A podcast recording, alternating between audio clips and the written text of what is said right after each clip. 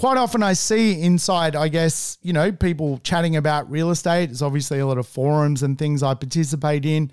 And, you know, quite often people will sort of bring up, you know, what what kind of commercial property could you buy for $500,000, for example? Well, the short answer is it's probably going to be pretty rough.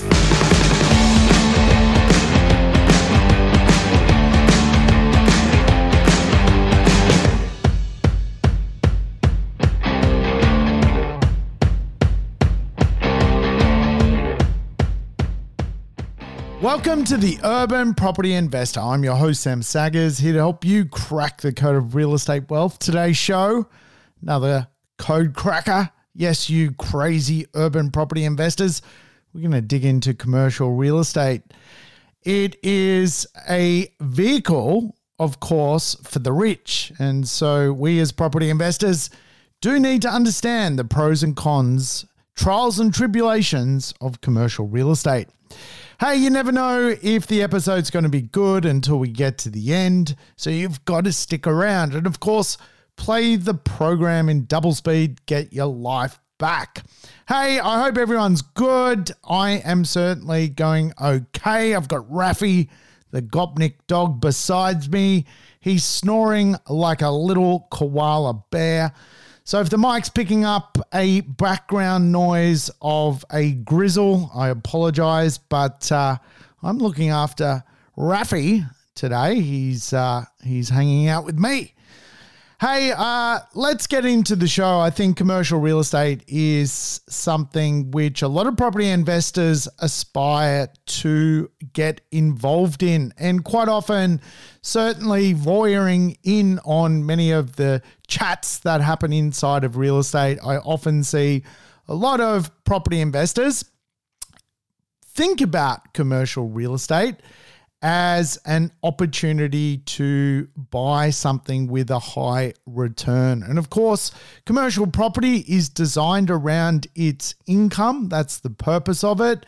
So there is a lot to uncover when it comes to property as an investment vehicle for through commercial real estate. So let's tackle it. Is commercial real estate actually a viable option for most property investors? Well, I think to answer these critical questions, we need to understand real estate. We need to understand the monopoly board. And of course, big part of my job is simply sharing information about real estate, the Australian Monopoly board, if you like. And of course, anyone who's played the game of Monopoly probably understands that Monopoly is very much a game of accumulating assets, adding value through real estate. And of course, one of the best commercial moves on the real estate board is to create hotels. Hotels are part of the commercial real estate sector. And of course, they are high yielding. If anyone lands on your hotel, they have to pay up, they have to pay a pretty penny. There are, however, other commercial uh, properties on the monopoly board. Some are good and some are not so good. And this is really the lesson of commercial real estate. If you think about the utilities on a monopoly board, though they are a card which you can buy, they're not high yielding. They're not great. They're C grade assets. Uh, train stations can be okay if you can amalgamate all four, but if you own one, can be a bit of a C grade asset. So hotels, well, on the monopoly board, make people a lot of money. And here inside of Australian real estate, if we can come across and get ourselves in a position to become a commercial investor, it's really designed around its income profile. Now, the first thing you need to understand about commercial real estate is it really is lawyer on lawyer. You've got to be able to play a bigger, more sophisticated game. Quite often, property investors in residential are really the landlord with the property manager talking to tenants. When it comes to commercial real estate, though, it is really much a much higher game to play. You need to have a lawyer. You need to make sure you're actually probably uh, often dialoguing with your lawyer, and you really need to play a much higher game when it comes to how to run your assets. Really is not like residential. Residential, the idea of the leaking toilet goes to your property manager. Your property manager gives you a call, and you know you uh, you go, well, how much is the plumber? And the plumber's you know three hundred dollars, and you're like, well, can't you get it for two hundred? You have these kind of uh, pretty simplified conversations around real estate. When it comes to commercial real estate, obviously you're going to have a tenant. And a lot of that conversation is often done at a pretty high level where it's the lawyers writing to other lawyers to do things with inside leases. So, the first rule about being a commercial property investor is to make sure you're actually in the right uh, the right place, the right mindset, the right uh, the you've got the right team to actually be a sophisticated investor. And I would put commercial property in the paradigm of more sophisticated investors. Here in Australia, to be a sophisticated investor, there are some rules around it. You are do need to earn a certain amount of money and have a certain amount of net worth to be deemed to be a sophisticated investor. Though anybody can buy commercial property, I do believe it's probably more suited to those people with a certain net worth size and, of course, a certain income pro- profile. Because when you buy commercial real estate, you are diversifying into the business sector. Really, what you are buying is an asset with its underlying uh, association connected to the business sector. Now, the business sectors, like any sector, always goes through transformation. And of course, property that is linked to business i.e., it is not shelter, it is not a roof over someone's head, is a completely different paradigm to residential real estate investment. Residential real estate investment is, as they say, as safe as houses. However, commercial property investment is connected to the business sector. And if you think about some of the challenges and headwinds for the business sector, there's a lot going on. So if you're going to own commercial real estate, you need to be uh, connected to what is going on in the business sector. You need to understand that your asset is tied up inside an economy. And of course, if that economy does well or it starts to shrink, your asset is connected to that. Bit different to the fact that today people want shelter. Uh, it is a need based asset. Um, really you could argue commercial property is is what we would refer to as want based. It is a want for a property investors, but certainly um, it can shrink in size. So if you think about some of the top concerns, you know, around the world at the moment when it comes to businesses, it's things like climate related regulatory action, which of course can even impact real estate today. There's a lot of movement through the ESG movement into creating six star, seven star resilient real estate um, uh, buildings. And of course, a lot of investors down the track who don't own resilient real estate may get the bill in the post for that. Obviously, the business sector is dealing with sustained high inflation at the moment um, currency volatility. Uh, it's dealing with its uh, different measures around governments and public health systems with pandemics and obviously things like supply chain disruption. So, if you're going to own commercial property, you're buying into all of that noise. There are some good returns to be made, but the reason returns are better in commercial is the volatility is different. Obviously, the more volatile something is, the risk is higher, so the return on investment is much higher. Now, Australia has some great companies that uh, own a lot of real estate here in Australia, companies like BHP, NAB, CBA, you know, Macquarie, Atlassian. These are all companies which are investing in owning their own real estate so they don't need to be commercial tenants. In Australia, if you break down our business bedrock, if you like, it is really sole traders and micro businesses, anywhere from one person companies to small 20 team companies. And uh, really, when you think about how Australia's business section works, it's divided into these quadrants. So, quite often, if you are being a commercial landlord, you're not attracting, for example, based on budgets, National Australia Bank, you're dealing with a micro business who is renting a property off you. So, over 2.4 million ABNs are actually just small enterprises that need a small footprint for their office or their workshop or whatever um, they're up to. Here in Australia, there are around 4,000 companies with over 200 team members and around 57,000 companies with anywhere from 20 to 200 team members. So you can see by understanding the demographics within inside commercial real estate of who is out there to rent commercial real estate, it is really weighted towards smaller businesses inside of Australia.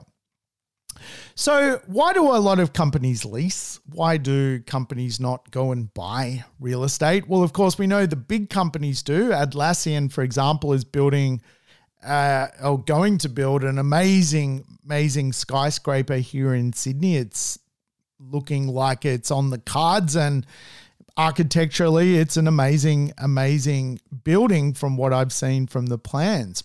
But most companies don't buy their own real estate to use because real estate is considered less flexible than business. Businesses morph all the time.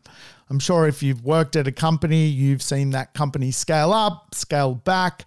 Um, you have to mold a company by virtue of very much of where the market is headed.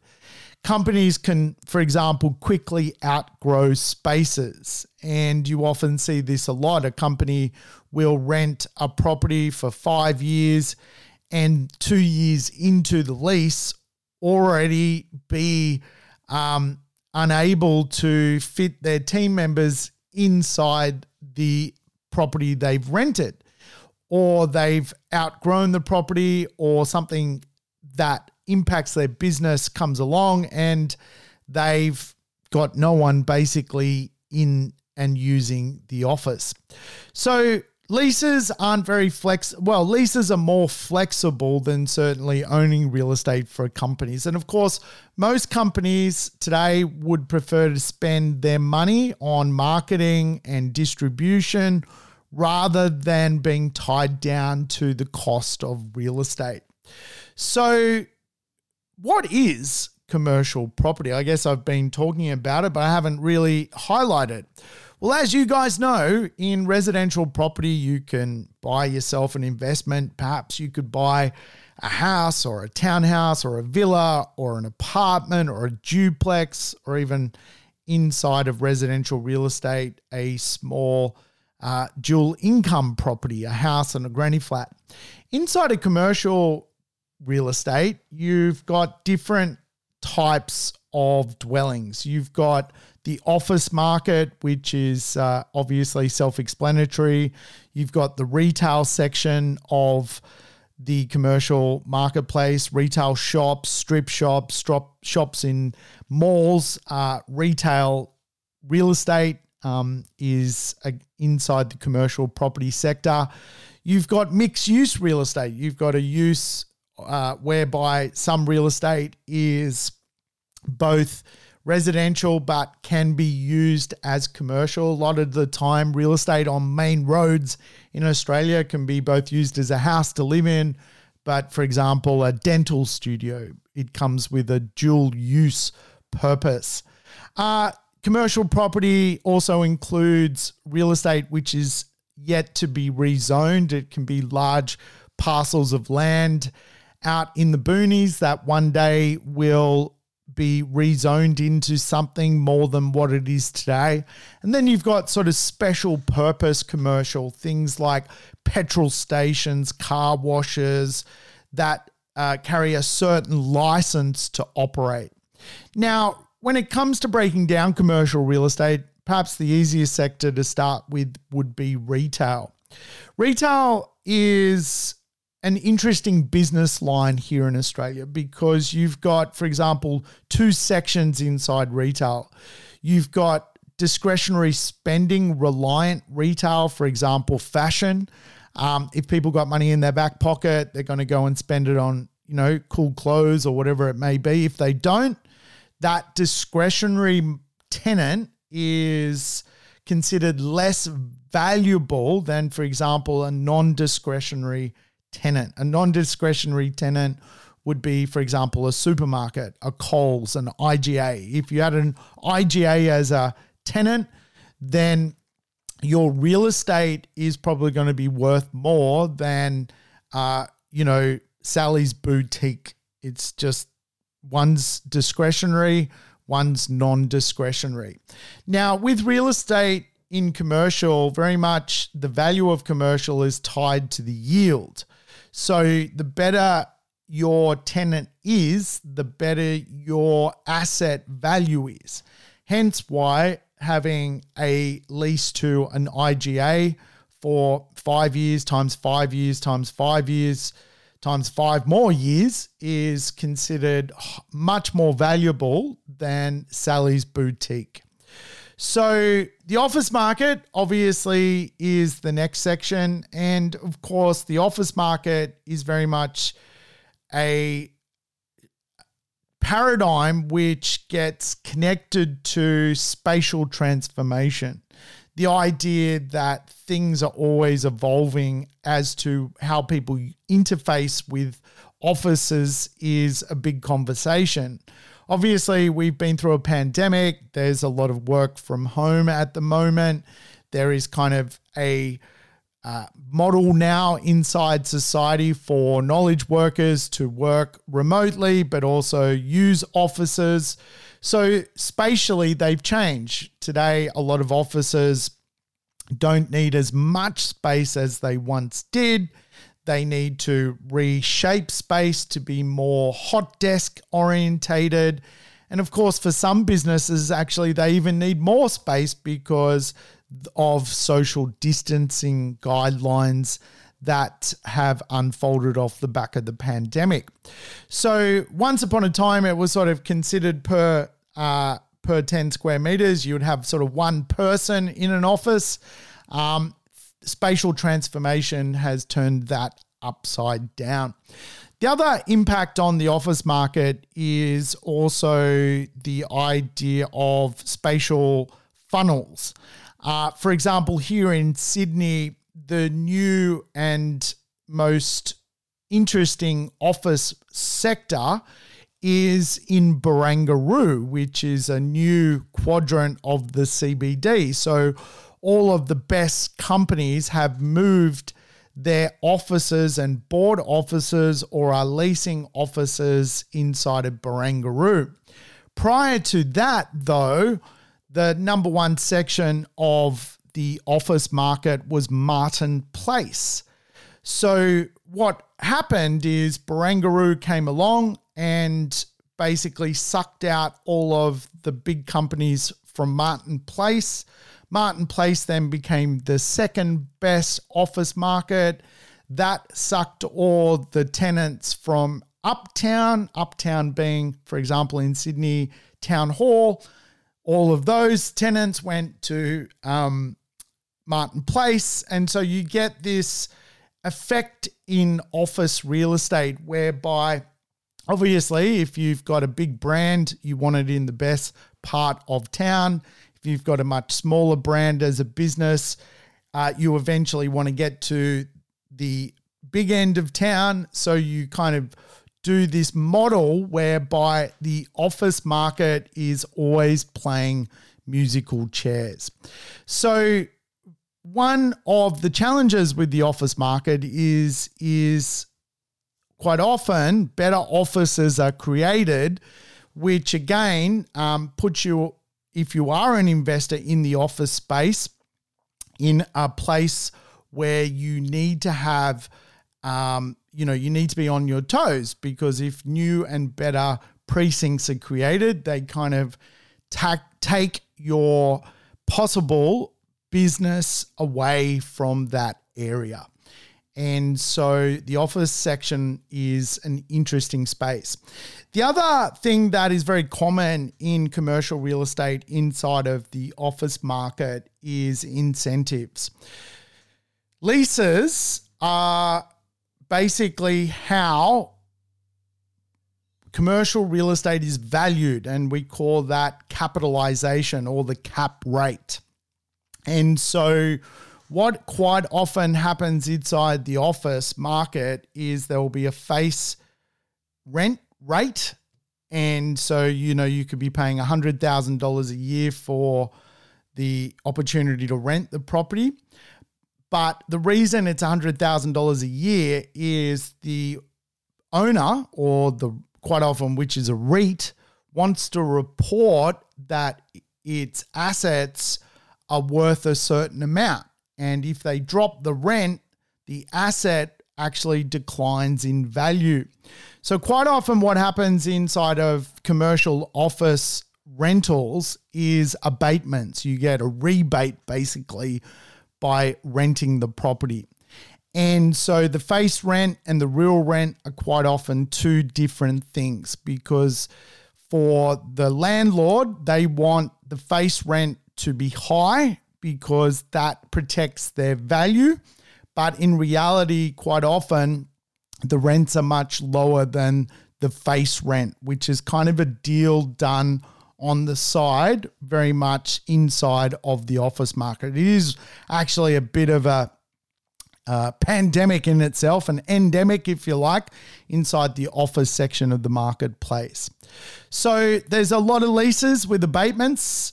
Uh, and the reason being, the value of the asset is connected to the lease. The next commercial section is land banking. And for a lot of great property investors, again, property investors that carry huge amounts of money. Uh, some of Australia's best billionaire property investors are land bankers to rezone real estate. And again, for us as small property investors, some of this stuff is very difficult to partake in. It really does require generational wealth to play the game. I've certainly seen families here in Australia that are generationally wealthy after four generations uh, use land banking rezoning techniques to make millions, uh, literally tens of millions of dollars. So as for us as uh, property investors, quite often this skill set is something which, you know, perhaps for us, we're just trying to do some more regular investment and again, holding on to large parcels that require huge amounts of rezoning can be very expensive. Uh, I'm dealing with a client at the moment who is a commercial client of mine. I mean, they've been ho- holding on to some land waiting for it to be rezoned for near on 13 years. And the holding cost each year is a million dollars for them to hold that land to rezone it. So they're betting that after 13 years, they're going to recoup their $13 million hold, plus obviously get the upside of making money on top of that. So, some big deals out there to be done. And for a lot of property investors, this is kind of an aspirational topic today because for a lot of people, it's about buying, you know, one or two good, simple investment properties. By the way, how I get around not being uh, personally able to, you know, buy you know, huge amounts of land to rezone it and so forth is I am a sophisticated investor. I am not a commercial investor. What I personally do, and I've mentioned this a few times on this podcast, is the trifecta. The trifecta is I'm a buy and hold investor. I think it's smart to, to just build a regular portfolio and keep it simple. I'm also a joint venture developer. So I team up with other people, buy developments, make a margin on creating a higher and better use for the development. Uh, I do that through sophisticated development um, ideas, and I do it with other sophisticated develop uh, sophisticated investors. And uh, for me to get a better return on my rental properties, I use uh, things which are just simple, like Airbnb. So I don't go and buy commercial properties. I buy properties where I can Airbnb them. I have bought one commercial property in my time, which was mixed use. I'll tell you about that. But we're up to the next section, which is special purpose. Special purpose real estate basically is things like petrol stations, a classic, classic uh, commercial property to own. Again, it's a certain license category that is connected to even buying the real estate. It allows you to operate, for example, 24 hours a day, um, hold hazardous materials on site such as petrol. Um, and it allows for basically a town to function. It's town planning 101. I almost bought a petrol station. I mean, the returns on a petrol station are freaking incredible. Uh, the only thing that put me off was the business of electrifying vehicles. For me, it was like a bit of a head how you know it was it was messing with my head like will petrol stations even exist 20 years from now? You know canberra for example is banning uh, petrol and diesel cars by 2030 um, so what is the future of a petrol station? I don't know. So you know um, but the returns are amazing but i just don't know about where the whole esg movement is headed but again for a lot of companies uh, that are investors as well. They like special purpose assets because the yields are very high. Now, you got to understand the biggest investors in commercial are typically not mum and dad property investors. They are pension funds, superannuation funds, they are other large scale companies that look at real estate more from a almost like from a diversified return. So you get a lot of, for example, uh, stock market companies, REITs, things like that will buy a, um, you know, bonanza of different commercial real estate and provide more like an index return to people. Your superannuation, if you have superannuation inside of a, uh, you know, property fund inside of super, you know, perhaps some superannuation company, I don't know, AMP or something, is running it for you, they're probably diversified in things like this special purpose commercial, which uh, is what it is. Very common for mum and dad property investors to consider mixed use um, real estate. And mixed use real estate is that sort of classic. It can be used as a house, but it can also use, be used as a shop front. Um, myself, I've bought mixed use commercial before. Both myself and uh, my one of my fellow investors got together and we bought a property on the Gold Coast. It was a house, but it could also be used as a commercial office. It had dual zoning. So, quite often, what happens inside of real estate, um, real estate can come with one zoning, meaning that it can be used for one purpose or it can come with multiple zoning, so it can be used for multiple purposes. Uh, when you buy a mixed use property, you've obviously got the opportunity to rent it as one use, but also turn it into a second use, which uh, quite often allows you to go back and forth between the higher and better use. When I bought that property on the Gold Coast, the highest and best use was residential. It was better off being a residential property, even though it had a commercial uh, zoning or mixed use commercial zoning. What I went and did is I got a DA uh, and building plans created for a commercial building. And so the asset then had plans to go from a house to a commercial building. And uh, my original plan um, was to just, you know, create a create a commercial office there.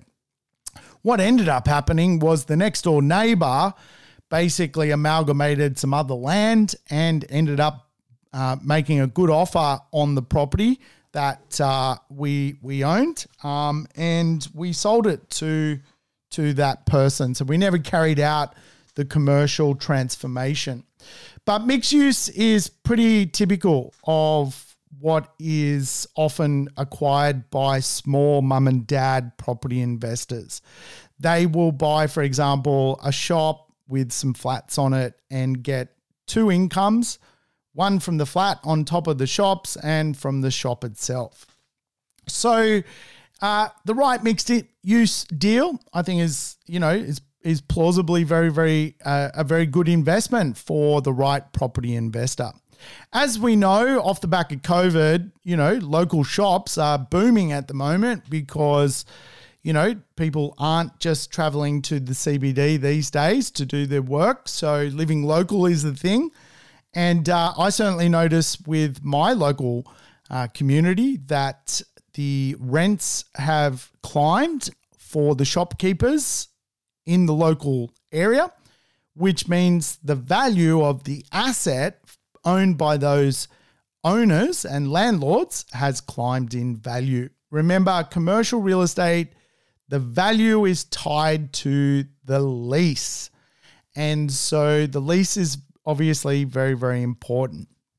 If we, if you were going to buy a commercial property, uh, I would steer clear of a few elements. The first one I'd probably steer clear of is the strata office. Um, and uh, my sign keeps turning off because Rafi keeps eating my sign. So if you're watching on YouTube, you know what's going on. The sign keeps fluttering because Rafi the Gopnik is chewing the sign. So I've just give, kicked Rafi. But if you were a uh, sort of individual property investor, probably the one I would avoid when it comes to commercial, if your you know heart was set on commercial, uh, I would avoid buying a strata office. The reason is you can't really add too much value, and there is obviously plenty of new office buildings created, which create this kind of A, B, C, D grade effect on strata offices. Quite often, those who buy strata offices, and what I mean by a strata office is no different to kind of like an apartment where you're in a strata complex it's the same thing with offices. You'll have a building, there's 20 different offices in the building, and they're owned by 20 different um, 20 different people.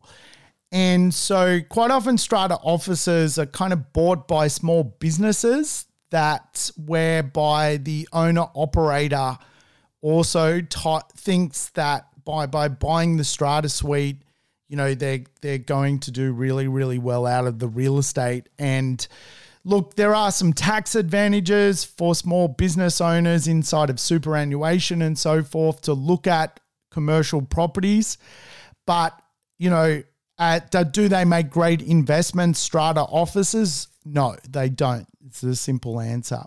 The reason being is you know if you can buy obviously something that is freehold if you can get a zoning change or you can adapt the property to a higher and better use, it's the better way to roll. What a lot of really, really wealthy individuals do in Australia, billionaires, if you like, when it comes to property investment, they will buy, for example, a property which is a commercial property, um, freehold. The value of that freehold land is in the lease. However, if they can get a rezoning, perhaps to even residential, and they could build 300 apartments on that land, all of a sudden the value of the land is more, worth more as residential than it is commercial. If, for example, they uh, the land isn't ready, for example, for 300 apartments to go on it, the value of the asset is still the higher and better use in the commercial. So, why people buy commercial, and certainly why rich people buy commercial, is one, the rental return can be very good. You're talking, you know, six, seven, eight, nine percent net returns. However, beyond that, it's the use which is what most investors are trying to control the land for. Um, and so, a strata office, obviously, you know, there is no future higher and better use. With buying a, for example, commercial office and then having the ability at some point to change its value through development, that is obviously a benefit to the investor or the buyer. However, for the most part, for small property investors, buying a commercial property is all about the cash flow, the net income for the investment. And this is where commercial properties differ from residential real estate. Residential real estate is pretty much a simple formula. You buy a property, you get a property manager, and you rent out the property. You, however, need to pay for your insurance and, of course, your outgoings, council fees, strata fees, um, you know, in uh, so forth. In a uh, lease inside a commercial, quite often the leases are structured as triple leases, i.e., the tenant pays not only the rent, but also pays all the outgoings and also pays all the insurance and also pays all of some of the upkeep of the asset. Hence why commercial real estate is very, very high yielding because the outgoings and in particular the insurance is quite often passed on to the tenant. Not always, but very commonly passed on to the tenant. This obviously allows for the landlord uh, to recoup more cash flow. Hence, why rich people quite often gravitate to commercial properties because rich people uh, don't only require capital growth, but just love smashing income. And so, income is really the profile of commercial. Again, I get around that in residential by what I call contemporary mixed use. The idea of contemporary mixed use, which is just a name I created, is that if you buy residential real estate, which can have two uses, then you can change the trajectory of the cash flow. The two uses I like is just simple normal leasing and short stay leasing. It's kind of a way to create more cash flow without entering into the commercial hemisphere. Because obviously, the commercial sector has very attractive uh, rents, but is far more volatile than a need based asset, which is residential real estate. People need a roof over their head. So, obviously, the triple lease is a big thing. Um, and you know, it creates a lot of cash flow. The other thing that is very important inside of commercial real estate is how weighted the lease actually is. Um, again, the value of the asset is connected to the lease. So, quite often, if you've got a five year with a five year option, you know, you can get basically 20 year leases. And of course, um, that is highly valuable to to someone potentially looking to buy if you've got certainty of tenure as a buyer and you've got for example a Coles as your tenant and you've got a 20 year lease you've got a very very good weight on that lease. It creates a blue chip tenant.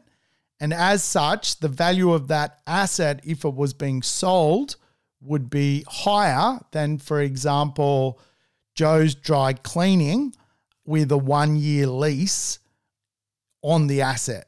There's not much value in that particular, like Joe's Dry Cleaning and a one year lease has nothing on a 20 year lease with Coles, right? So for a lot of property investors, um, you know, you've just got to weigh up uh, the idea around the investment. Again, it's very similar in that respect to residential real estate. There are obviously A grade residential real estate deals you can put together, B, C, D grade investments, no different in commercial. Um, and quite often I see inside, I guess, you know, people chatting about real estate. There's obviously a lot of forums and things I participate in.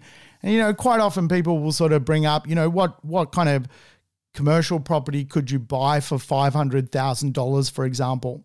Well, the short answer is it's probably going to be pretty rough. Like, the reality is, like, again, commercial real estate, albeit still probable or possible for many entry level property investors, the problem with it is it's cheap for a reason. If it uh, wasn't $500,000, for a reason, um, you know, I would be, you know, you know, I, it, it's D grade real estate. Let's face it, and it's probably D grade real estate because it's got a one year lease to Joe the dry cleaner, who we don't know if is going to be in business next year or be thriving. And if Joe the dry cleaner is thriving, the odds of Joe the dry cleaner leaving. Uh, that particular lease is high because a thriving business will go look for better tenure. And so, again, we need to come back to the conversation around commercial that there's A, B, C, D grade commercial real estate. Obviously, what the risks are around commercial is the white elephant effect. The idea that, um, you know, for whatever reason, businesses do not see eye to eye with where the space is and do not want to stay or uh, can't make money from the real estate. And there's a lot of white elephant commercial real estate, which is inexpensive out in the market. What it really is, is real estate which sends the business broke. Think about that from a business's point of view. Foot traffic's weak, exposure's weak on the asset. Um, it's cheap, but no one really wants to come and see you.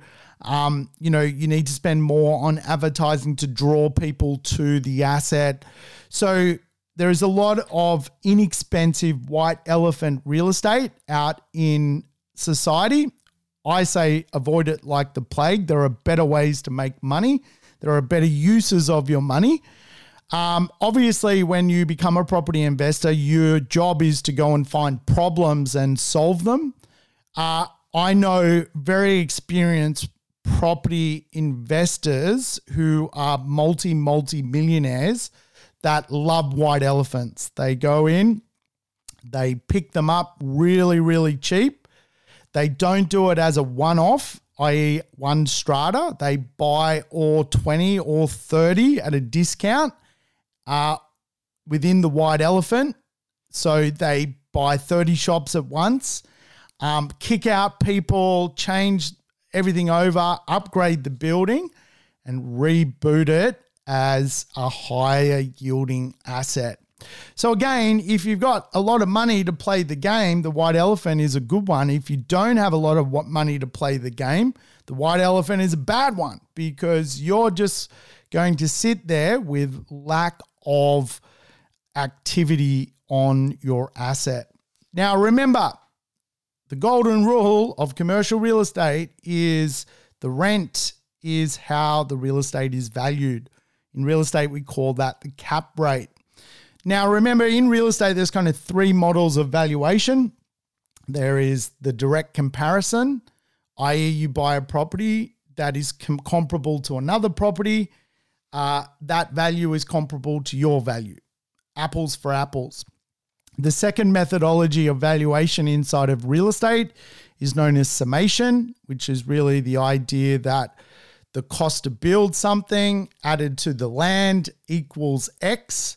The third way to value real estate is based on the capitalization rate, the yield. And so, um, inside of commercial real estate, what you're trying to do if you are an investor is buy a low yield asset and turn it into a high yield asset. In other words, you're buying something where the yield is uh, affected, but you know how to solve the problem and increase the yield and attract a better tenure. So there's some professional investors out there that, for example, will go and find redundant commercial real estate, uh, particularly in things like retail. Then they'll anchor a lease to that retail through someone like Coles, and all of a sudden there's a huge value uplift or arbitrage created. So, if you're sophisticated as an investor, as I alluded to, this is why I think it's a sophisticated sport.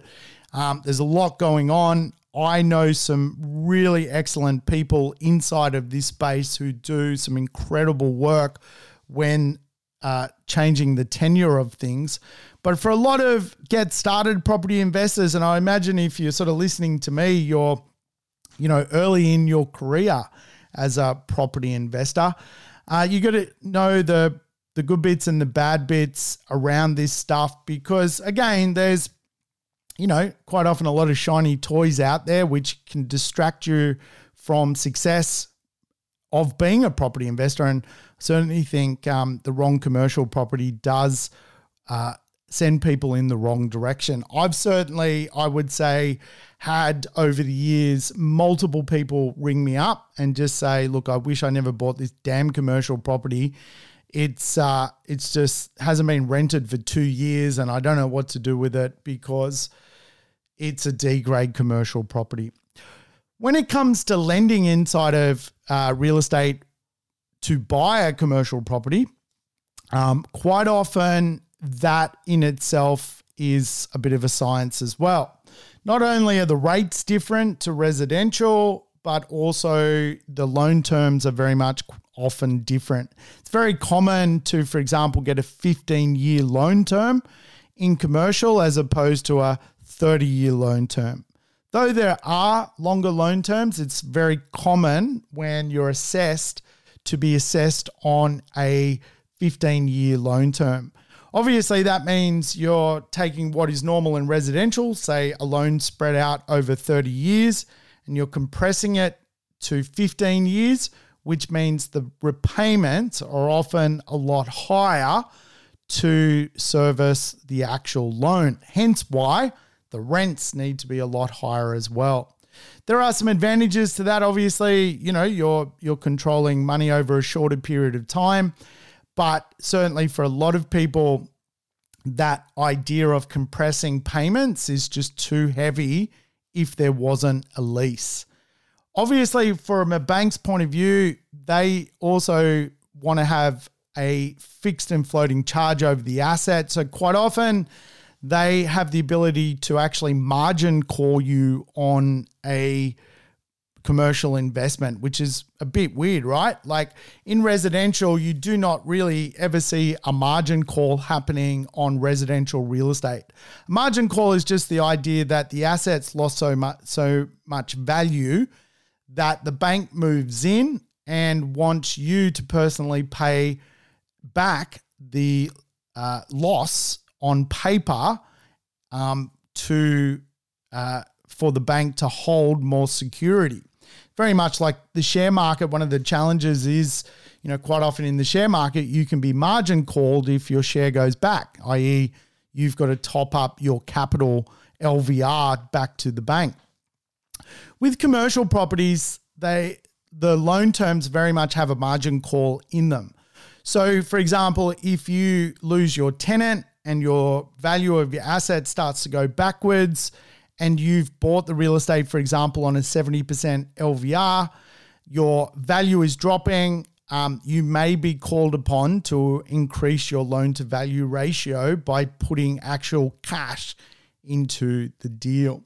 So, loan to value ratios are also a thing. You're not going to get a 90% loan on a commercial property. Quite often, it's more like 60, 70, sometimes 80% if you have a good track record. Obviously, for a lot of uh, small businesses, there are some advantages of looking at commercial through your self managed super fund. Uh, if you've got a wealth advisor, you know, you're more than welcome to reach out to your own wealth advisor to give you some specific information around self managed super funds. I'm not licensed to have that discussion, so I'll let you have that discussion. But it is plausible that you can buy commercial real estate inside your superannuation fund. Quite often, if you are buying commercial property, you've got to be very, very mindful that the asset is not cross securitized against your family home. It's very, very common in commercial. Uh, quite often, the bank lending you the money is also the bank that owns your family home. Hence, why it's a little bit easier sometimes to get a commercial loan doing it that way. But one of the biggest lessons I can particularly convey to you if you are a business owner, you do not want your business your family home, uh, and a commercial property all connected through the same bank. In real estate, we call that cross securitization. And of course, if your revenue is created from a business which is connected to your superannuation fund, which is connected to your family home, oh my goodness, that's way too much of a tangle. And in a downturn, could get very, very messy for you. So, uh, Obviously, you can go and get yourself just a normal commercial loan, which is not uh, has no security against it, no other assets propping it up, and obviously you're going to pay a higher rate, and uh, that's just the way it works. So it is what it is. But uh, certainly, when it comes to value, you know, it's fair to say that superannuation funds, pension funds, massive companies love A grade commercial real estate. They buy it because they can not only extract a superior return out of it, but they can use it commercially to create a higher and better use. You'll often see, for example, them buy something and turn it into a commercial tower, or take a commercial tower and turn it into a residential property, or buy back residential properties and turn them into a shopping mall. There's big business at play. Would I jump out there and buy a D grade commercial property for five, six, seven hundred thousand dollars, rented to Joy's Cupcakes? I'd probably give it a miss. I think there's better things to do in real estate. I personally uh, love the property trifecta.